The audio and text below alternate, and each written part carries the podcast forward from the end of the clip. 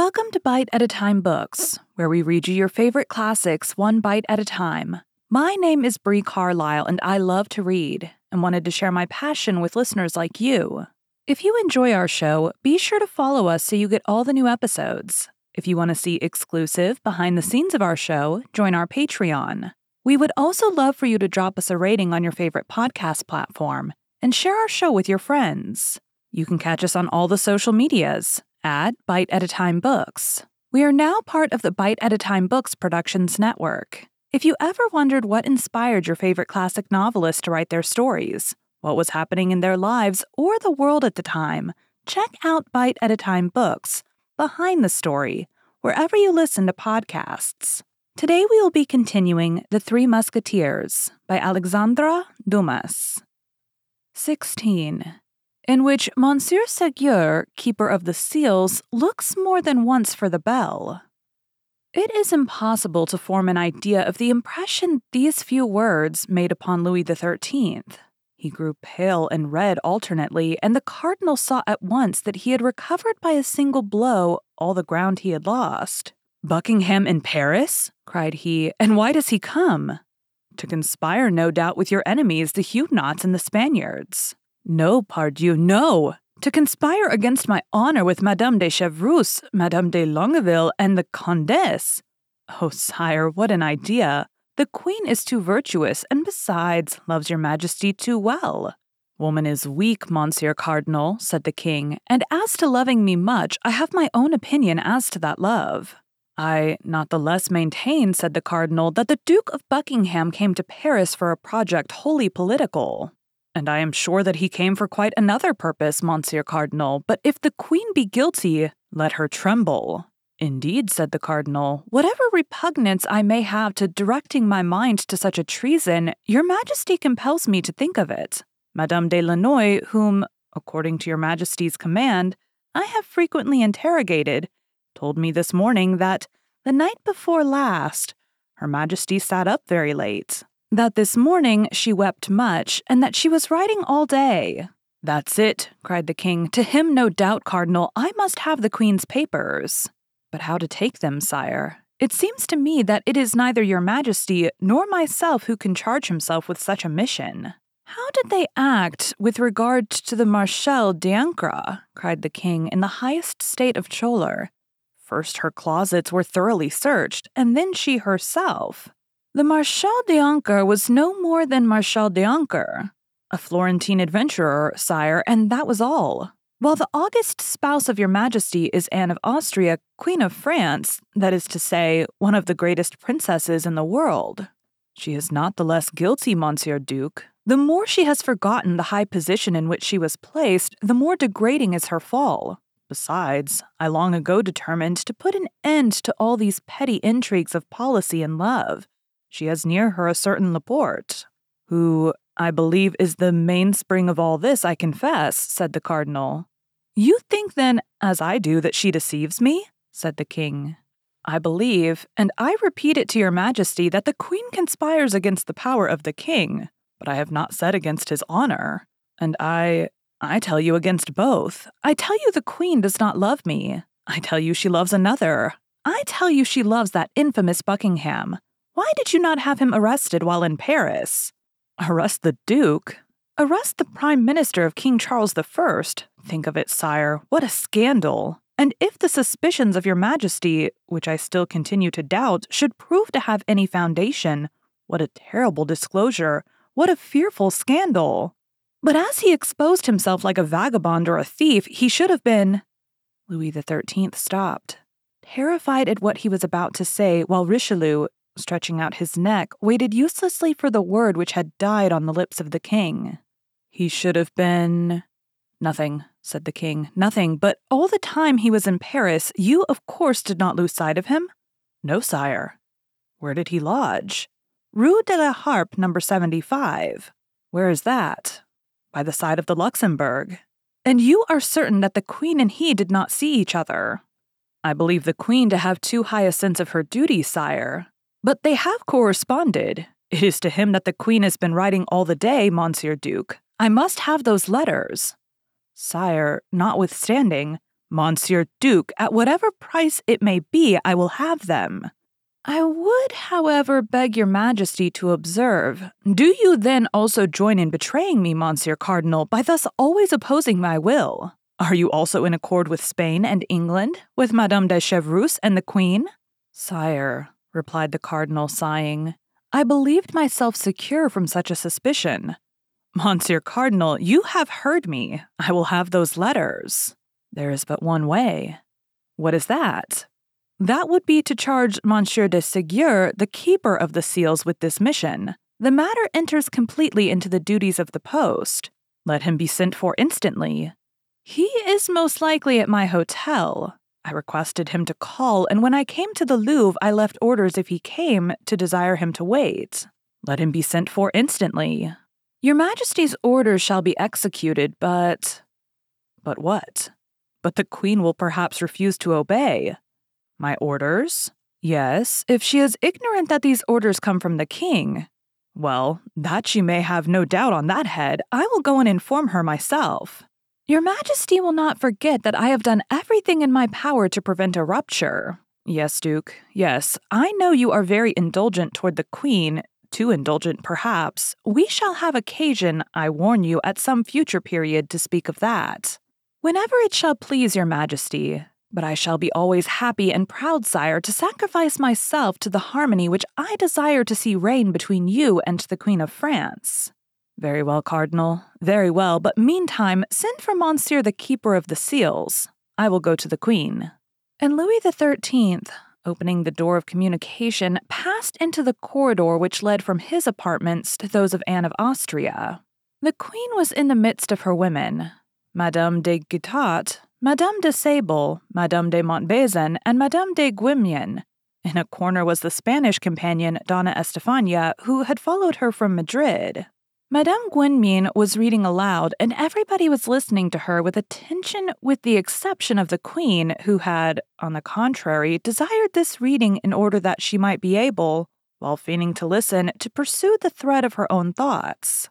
These thoughts, gilded as they were by a last reflection of love, were not the less sad. Anne of Austria, deprived of her confidence of her husband, pursued by the hatred of the cardinal, who could not pardon her for having repulsed a more tender feeling, having before her eyes the example of that queen mother, whom that hatred had tormented all her life. Though Marie de Medicis, if the memoirs of the time are to be believed, had begun by according to the cardinal that sentiment which Anne of Austria always refused him. Anne of Austria had seen her most devoted servants fall around her, her most intimate confidants, her dearest favorites. Like those unfortunate persons endowed with a fatal gift, she brought misfortune upon everything she touched. Her friendship was a fatal sign which called down persecution. Madame de Chevreuse and Madame de Bernet were exiled, and Laporte did not conceal from his mistress that he expected to be arrested every instant. It was at the moment when she was plunged in the deepest and darkest of these reflections that the door of the chamber opened and the king entered. The reader hushed herself instantly. All the ladies rose, and there was a profound silence. As to the king, he made no demonstration of politeness, only stopping before the queen. Madame, said he, you are about to receive a visit from the Chancellor, who will communicate certain matters to you with which I have charged him. The unfortunate queen, who was constantly threatened with divorce, exile, and trial even, turned pale under her rouge and could not refrain from saying, But why this visit, sire? What can the Chancellor have to say to me that your Majesty could not say yourself? The king turned upon his heel without reply, and almost at the same instant, the captain of the guards, Monsieur de Guitant, announced the visit of the chancellor. When the chancellor appeared, the king had already gone out by another door. The chancellor entered, half smiling, half blushing. As we shall probably meet with him again in the course of our history, it may be well for our readers to be made at once acquainted with him. The chancellor was a pleasant man, he was Desroches Le Mesel, canon of Notre Dame, who had formerly been valet of a bishop, who introduced him to his eminence as a perfectly devout man. The cardinal trusted him, and therein found his advantage. There are many stories related of him, and among them this. After a wild youth, he had retired into a convent, there to expiate, or at least for some time, the follies of adolescence. On entering this holy place, the poor penitent was unable to shut the door so close as to prevent the passions he fled from entering with him. He was incessantly attacked by them, and the superior, to whom he had confided this misfortune, wishing as much as in him to lay to free him from them, had advised him, in order to conjure away the tempting demon, to have recourse to the bell rope, and ring with all his might. At the denunciating sound, the monks would be rendered aware that the temptation was besieging a brother, and all the community would go to prayers. This advice appeared good to the future chancellor. He conjured the evil spirit with abundance of prayers offered up by the monks. But the devil does not suffer himself to be easily dispossessed from a place in which he has fixed his garrison. In proportion as they redoubled the exorcisms, he redoubled the temptations, so that day and night the bell was ringing full swing, announcing the extreme desire for mortification which the penitent experienced. The monks had no longer an instant of repose.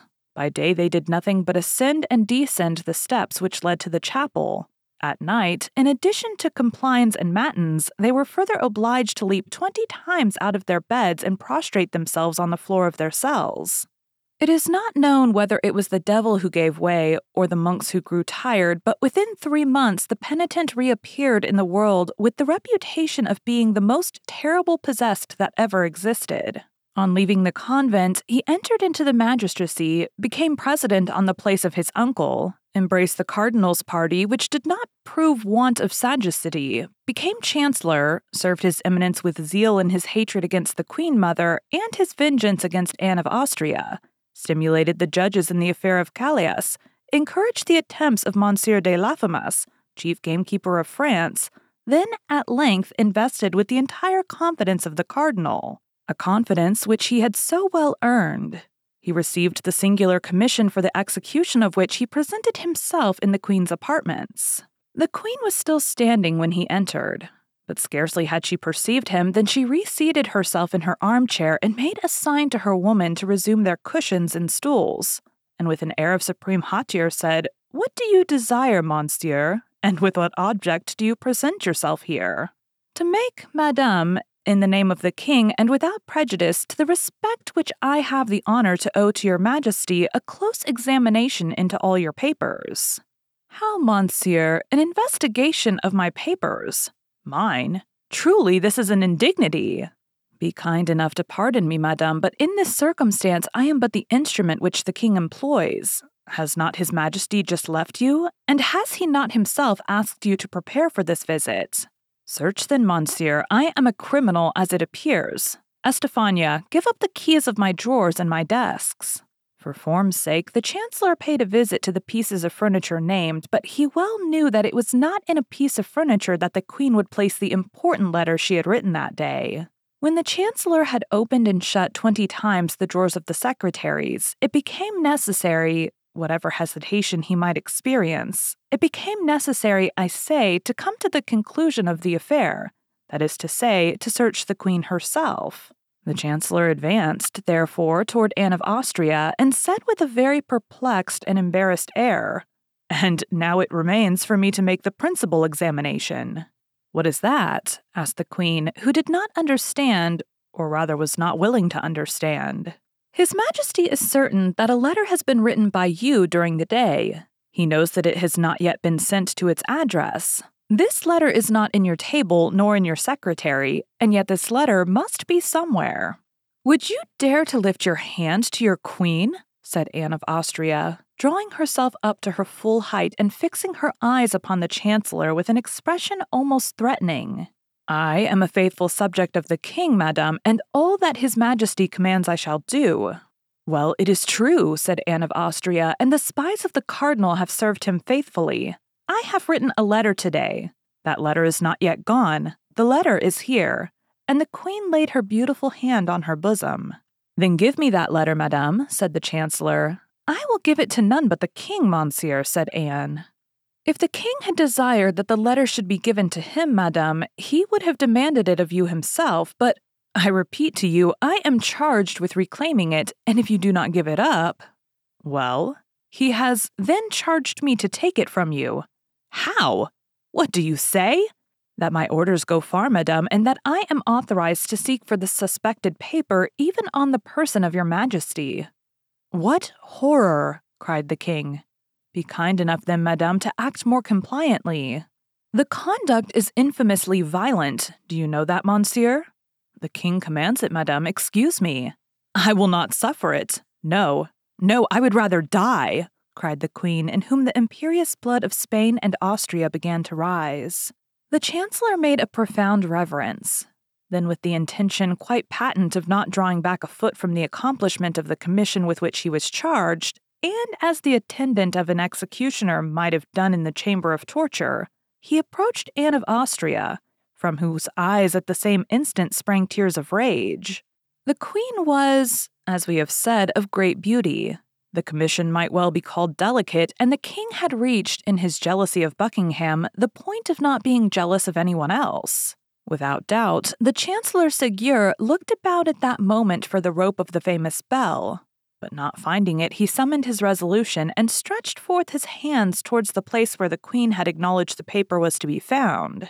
Anne of Austria took one step backward, became so pale that it might be said she was dying, and leaning with her left hand upon a table behind her to keep herself from falling, she with her right hand drew the paper from her bosom and held it out to the keeper of the seals. There, monsieur, there is that letter, cried the queen with a broken and trembling voice. Take it and deliver me from your odious presence. The Chancellor, who on his part trembled with an emotion easily to be conceived, took the letter, bowed to the ground, and retired. The door was scarcely closed upon him when the Queen sank half fainting into the arms of her women. The Chancellor carried the letter to the King without having read a single word of it. The King took it with a trembling hand, looked for the address which was wanting, became very pale, opened it slowly, then seeing by the first words that it was addressed to the King of Spain, he read it rapidly. It was nothing but a mm-hmm. plan of attack against the cardinal. The queen pressed her brother and the Emperor of Austria to appear to be wounded, as they really were, by the policy of Richelieu, the external object of which was the abasement of the House of Austria. To declare war against France, and as a condition of peace, to insist upon the dismissal of the cardinal, but as to love, there was not a single word about it in all the letter. The king, quite delighted, inquired if the cardinal was still at the Louvre. He was told that His Eminence awaited the orders of His Majesty in the business cabinet. The king went straight to him. There, Duke, said he, you were right and I was wrong. The whole intrigue is political, and there is not the least question of love in this letter. But on the other hand, there is abundant question of you. The cardinal took the letter and read it with the greatest attention. Then, when he had arrived at the end of it, he read it a second time. Well, your majesty, said he, you see how far my enemies go. They menace you with two wars if you do not dismiss me. In your place, in truth, sire, I should yield to such a powerful instance, and on my part, it would be a real happiness to withdraw from public affairs. What say you, Duke? I say, sire, that my health is sinking under these excessive struggles and these never ending labors. I say that according to all probability, I shall not be able to undergo the fatigues of the siege of La Rochelle, and that it would be far better that you should appoint there either Monsieur de Conde, Monsieur de Bassompierre, or some valiant gentleman whose business is war, and not me, who am a churchman and who am constantly turned aside for my real vocation to look after matters for which I have no aptitude. You would be the happier for it at home, sire, and I do not doubt you would be the greater for it abroad. Monsieur Duke, said the king, I understand you. Be satisfied, all who are named in that letter shall be punished as they deserve, even the queen herself. What do you say, sire? God forbid that the queen should suffer the least inconvenience or uneasiness on my account. She has always believed me, sire, to be her enemy, although your majesty can bear witness that I have always taken her part warmly, even against you. Oh, if she betrayed your majesty on the side of your honor, it would be quite another thing. And I should be the first to say, No grace, sire, no grace for the guilty. Happily, there is nothing of the kind, and your majesty has just acquired a new proof of it. That is true, Monsieur Cardinal, said the king, and you were right, as you always are, but the queen, not the less, deserves all my anger. It is you, sire, who have now incurred hers, and even if she were to be seriously offended, I could well understand it. Your Majesty has treated her with a severity. It is thus I will always treat my enemies and yours, Duke, however high they may be placed, and whatever peril I may incur in acting severely toward them. The Queen is my enemy, but is not yours, sire. On the contrary, she is a devoted, submissive, and irreproachable wife. Allow me then, sire, to intercede for her with your majesty. Let her humble herself then and come to me first. On the contrary, sire, set the example. You have committed the first wrong, since it was you who suspected the queen. What? I make the first advances? said the king. Never. Sire, I entreat you to do so. Besides, in what manner can I make advances first? By doing a thing which you know will be agreeable to her. What is that? Give a ball. You know how much the Queen loves dancing. I will answer for it. Her resentment will not hold out against such an attention. Monsieur Cardinal, you know that I do not like worldly pleasures. The Queen will only be the more grateful to you as she knows your antipathy for that amusement. Besides, it will be an opportunity for her to wear those beautiful diamonds which you gave her recently on her birthday, and with which she has since had no occasion to adorn herself. We shall see, Monsieur Cardinal, we shall see, said the king, who, in his joy at finding the queen guilty of a crime which he cared little about, and innocent of a fault of which he had great dread, was ready to make up all differences with her. We shall see, but upon my honor, you are too indulgent toward her. Sire, said the cardinal, leave severity to your ministers. Clemency is a royal virtue. Employ it, and you will find that you derive advantage therein. Thereupon the cardinal, hearing the clock strike eleven, bowed low, asking permission of the king to retire and supplicating him to come to a good understanding with the queen. Anne of Austria, who, in consequence of the seizure of her letter, expected reproaches, was much astonished the next day to see the king make some attempts at reconciliation with her. Her first movement was repellent. Her womanly pride and her queenly dignity had both been so cruelly offended that she could not come round at the first advance. But overpersuaded by the advice of her women, she at last had the appearance of beginning to forget.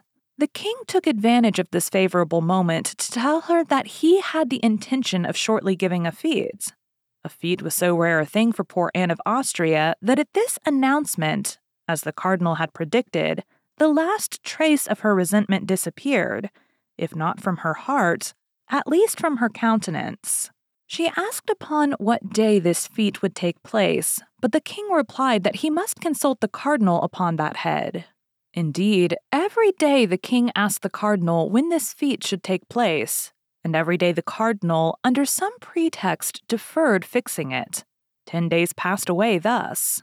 On the eighth day after the scene we have described, the cardinal received a letter with the London stamp which only contained these lines I have them, but I am unable to leave London for want of money. Send me 500 pistoles, and four or five days after I have received them, I shall be in Paris. On the same day the cardinal received this letter, the king put his customary question to him. Richelieu counted on his fingers and said to himself, She will arrive, she says, four or five days after having received the money. It will require four or five days for the transmission of the money, four or five days for her to return. That makes ten days. Now, allowing for contrary winds, accidents, and a woman's weakness, there are twelve days. Well, Monsieur Duke, said the king, have you made your calculations? Yes, sire. Today is the 20th of September. The aldermen of the city give a fete on the 3rd of October. That will fall in wonderfully well. You will not appear to have gone out of your way to please the queen. Then the cardinal added, Apropos, sire, do not forget to tell Her Majesty the evening before the fete that you should like to see how her diamond studs become her. Thank you for joining Bite at a Time Books today while we read a bite of one of your favorite classics. If you enjoy our show, be sure to follow us so you get all the new episodes. If you want to see exclusive behind the scenes of our show, join our Patreon. We would also love for you to drop us a rating on your favorite podcast platform and share our show with your friends. You can catch us on all the social medias at Bite at a Time Books. Also, be sure to check us on our website, www.biteatatimebooks.com. We are now part of the Bite at a Time Books Productions Network. If you ever wondered what inspired your favorite classic novelists to write their stories, what was happening in their lives or the world at the time, check out Bite at a Time Books Behind the Story, Tuesdays wherever you listen to podcasts. Again, my name is Bree Carlisle, and I hope you come back tomorrow while we take the next bite of the Three Musketeers.